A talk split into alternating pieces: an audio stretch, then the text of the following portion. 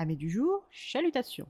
Pour les petits nouveaux, moi c'est Sekhmet et je vous souhaite la bienvenue dans mon podcast littéraire. Dans mon émission, je vais tenter trois fois par semaine de vous donner envie de découvrir des livres de tout poil, récents et moins récents. Alors, si ça vous tente, c'est par ici la suite. Aujourd'hui, je vais vous présenter Les Vallées Closes de Michael Brun-Arnaud, publié aux éditions Robert Laffont. Dans ce roman francophone, nous rencontrons Claude, que personne depuis sa plus tendre jeunesse n'appelle par son prénom sans y ajouter une petite variante, si bien qu'en plus de 70 ans de vie, elle s'est appelée tantôt Claudette, Claudio, Clo-Clo et toutes sortes de variations du même acabit.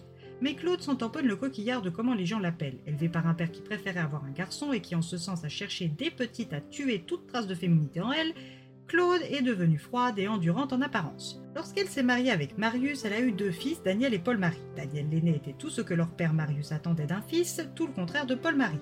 Mais malheureusement pour Claude, Marius et Paul-Marie, Daniel aura un accident de voiture mortel alors qu'il n'avait que 23 ans. C'est donc en 1987 que Paul-Marie a compris à quel point son frère était son ange gardien et pas uniquement lors des sorties de chasse en forêt. Quelques mois à peine après la mort de son frère, c'est son père qui les quitte, sa mère et lui, d'un cancer fulgurant. Paul-Marie et Claude ont ainsi mené une vie ordinaire jusqu'à ce que son petit dernier soit éclaboussé par un scandale.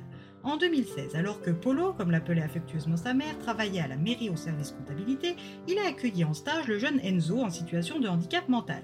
Ce jeune homme aux yeux en amande doit pour les vacances d'été changer de milieu d'apprentissage alors qu'Enzo, lui, aime s'occuper des chèvres avec son référent Julien. Sa mère Geneviève pense qu'il vaut mieux que ça, tout sa présence à la mairie. Enzo va devoir s'acclimater à un nouvel environnement, lui qui a beaucoup de difficultés à gérer ses émotions. Son premier jour va mal débuter, mais heureusement pour lui, Paul-Marie va trouver les mots comme son frère avait su en son temps les trouver avec lui. C'est donc pour Enzo le début d'un nouvel apprentissage, mais aussi d'une nouvelle amitié. Dans le centre d'accueil et d'apprentissage que fréquente Enzo, il y avait ses amis Samuel, Benoît, Geoffrey et Tiphaine, mais lors d'une sortie camping, il s'est fâché, quitté le camp, ses camarades et son éducateur sans prévenir. Seul et enfin calmé, il appelle Paul-Marie. C'est ce soir-là que tout a basculé pour l'employé de mairie discret, déjà considéré comme bizarre par ses concitoyens, car à 30 ans il n'était toujours pas marié et des rumeurs sur son homosexualité présumée circulaient allègrement. Alors quand Geneviève a porté plainte au nom de son fils pour viol, personne n'a pensé que Paul-Marie était innocent. Contraint à quitter son emploi et à fuir son village natal, c'est de nuit qu'il est revenu se terrer dans le grenier de sa mère. Claude, effrayé comme à l'époque de la chasse aux sorcières, cherche à dissimuler son fils aux yeux du monde de peur qu'il ne débarque de nuit avec des torches et des fourches et ne le pende au premier arbre venu. Arrivera-t-elle à dissimuler sa présence encore longtemps dans un village où seules les rumeurs circulent plus vite que le TGV Et qu'arrivera-t-il à son fils si les gens du village apprennent son retour? Et question épineuse mais centrale, Paul-Marie a-t-il réellement abusé d'Enzo comme l'en accuse Geneviève? À vous de le découvrir.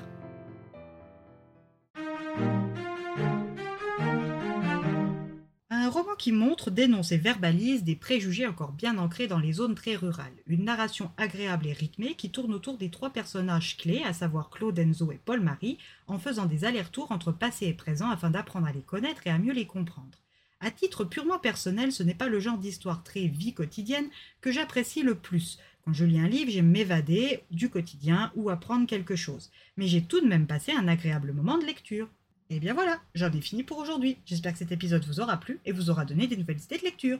Si vous souhaitez découvrir d'autres petits bonbons littéraires tout droit sortis de ma bibliothèque, je vous retrouve le samedi 12 août prochain pour un nouvel épisode. Et si d'ici là je vous manque de trop, n'hésitez pas à me rejoindre sur mon compte Instagram, les lectures de Sekhmet.